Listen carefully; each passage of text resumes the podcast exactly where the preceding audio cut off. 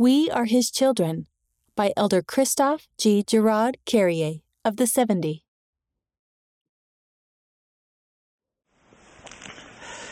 Do you recall the experience the prophet Samuel had when the Lord sent him to Jesse's house to anoint the new king of Israel? Samuel saw Eliab, Jesse's firstborn. Eliab, it seems, was tall and had the appearance of a leader. Samuel saw that and jumped to a conclusion.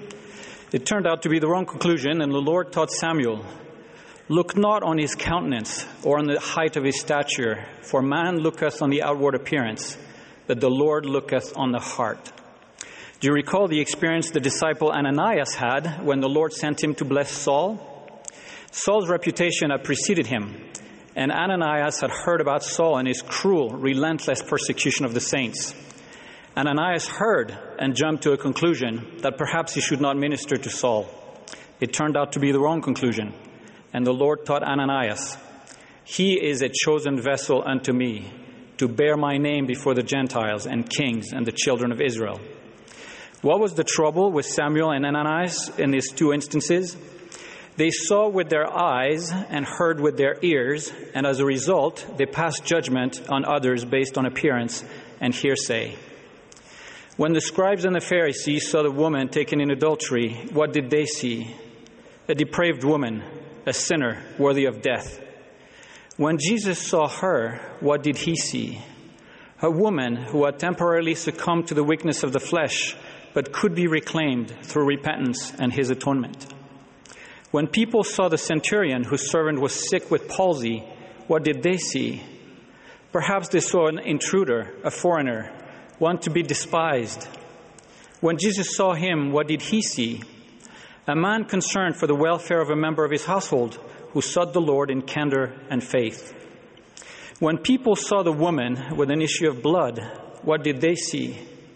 Perhaps an unclean woman, an outcast to be shunned.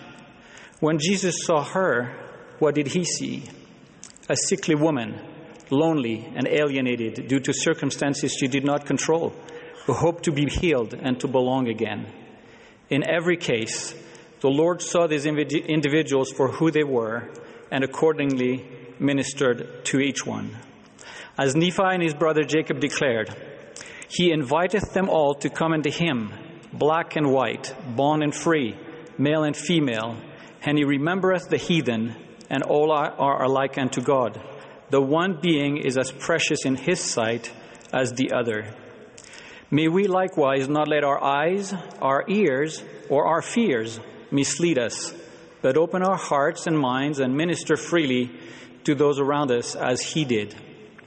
Some years ago, my wife Isabel received an unusual ministering assignment. She was asked to visit an elderly widow in our ward, a sister with health challenges and whose loneliness had brought bitterness into her life. Her curtains were drawn, her apartment was stuffy. She did not want to be visited and made it clear that there is nothing I can do for anyone. Undeterred, Isabel responded, Yes, there is. You can do something for us by allowing us to come and visit you. And so Isabel went faithfully.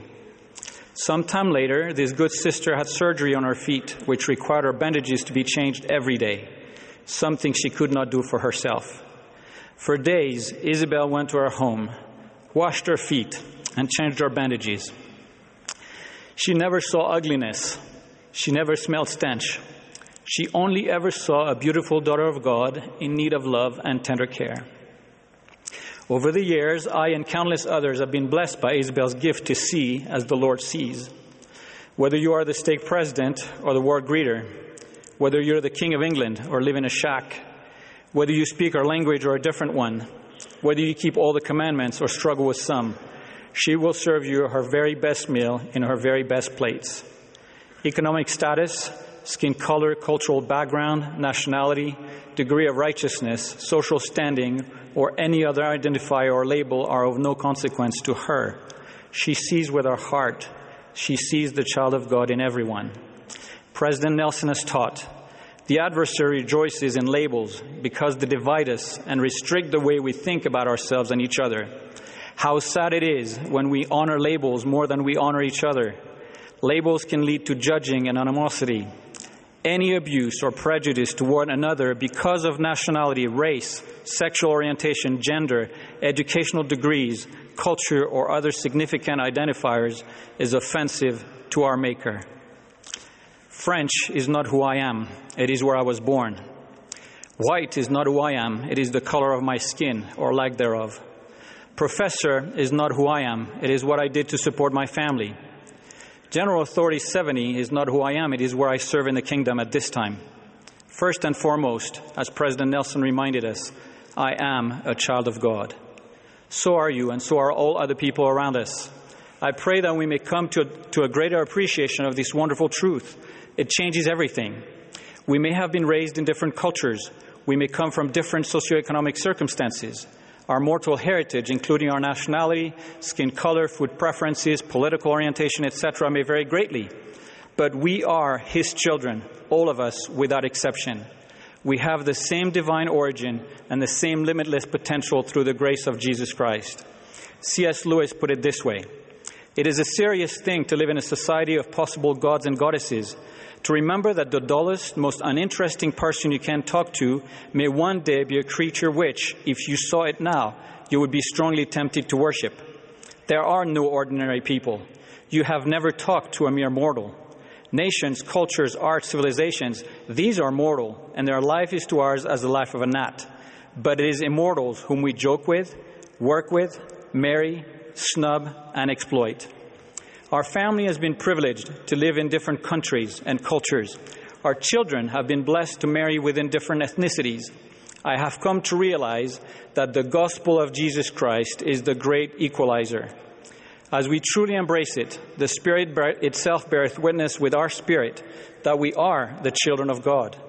This amazing truth frees us, and all labels and distinction that may otherwise afflict us and our relationships to each other are simply swallowed up in Christ it soon becomes clear that we, as well as others, are no more strangers and foreigners, but fellow citizens with the saints and of the household of God.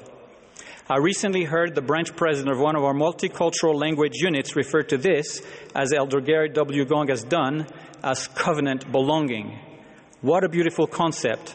We belong to a group of people who all try to place the Savior and their covenants at the center of their lives and to live the gospel joyfully. Hence, Rather than seeing each other through the distorted lens of mortality, the gospel raises our sights and allows us to see each other through the flawless, unchanging lens of our sacred covenants. In so doing, we begin to eliminate our own natural prejudices and biases towards others, which in turn helps them minimize their prejudices and biases towards us in a wonderful virtuous cycle. Indeed, we follow our dear prophet's invitation. My dear brothers and sisters, how we treat each other really matters. How we speak to and about others at home, at church, at work, and online really matters. Today, I am asking us to interact with others in a higher, holier way. This afternoon, in the spirit of that invitation, I wish to add my pledge to that of our wonderful primary children. If you don't walk as most people do, some people walk away from you, but I won't. I won't. If you don't talk as most people do, some people talk and laugh at you, but I won't. I won't. I'll walk with you. I'll talk with you. That's how I'll show my love for you. Jesus walked away from none. He gave his love to everyone. So I will. I will. I testify that he whom we address as our Father in heaven is indeed our Father, that he loves us, that he knows each of his children intimately, that he cares deeply about each one and that we are truly all alike unto Him. I testify that the way we treat each other is a direct reflection of our understanding of and appreciation for the ultimate sacrifice and atonement of His Son, our Savior Jesus Christ. I pray that, like Him, we may love others because that is the right thing to do, not because they're doing the right thing or fitting the right mold. In the name of Jesus Christ, amen.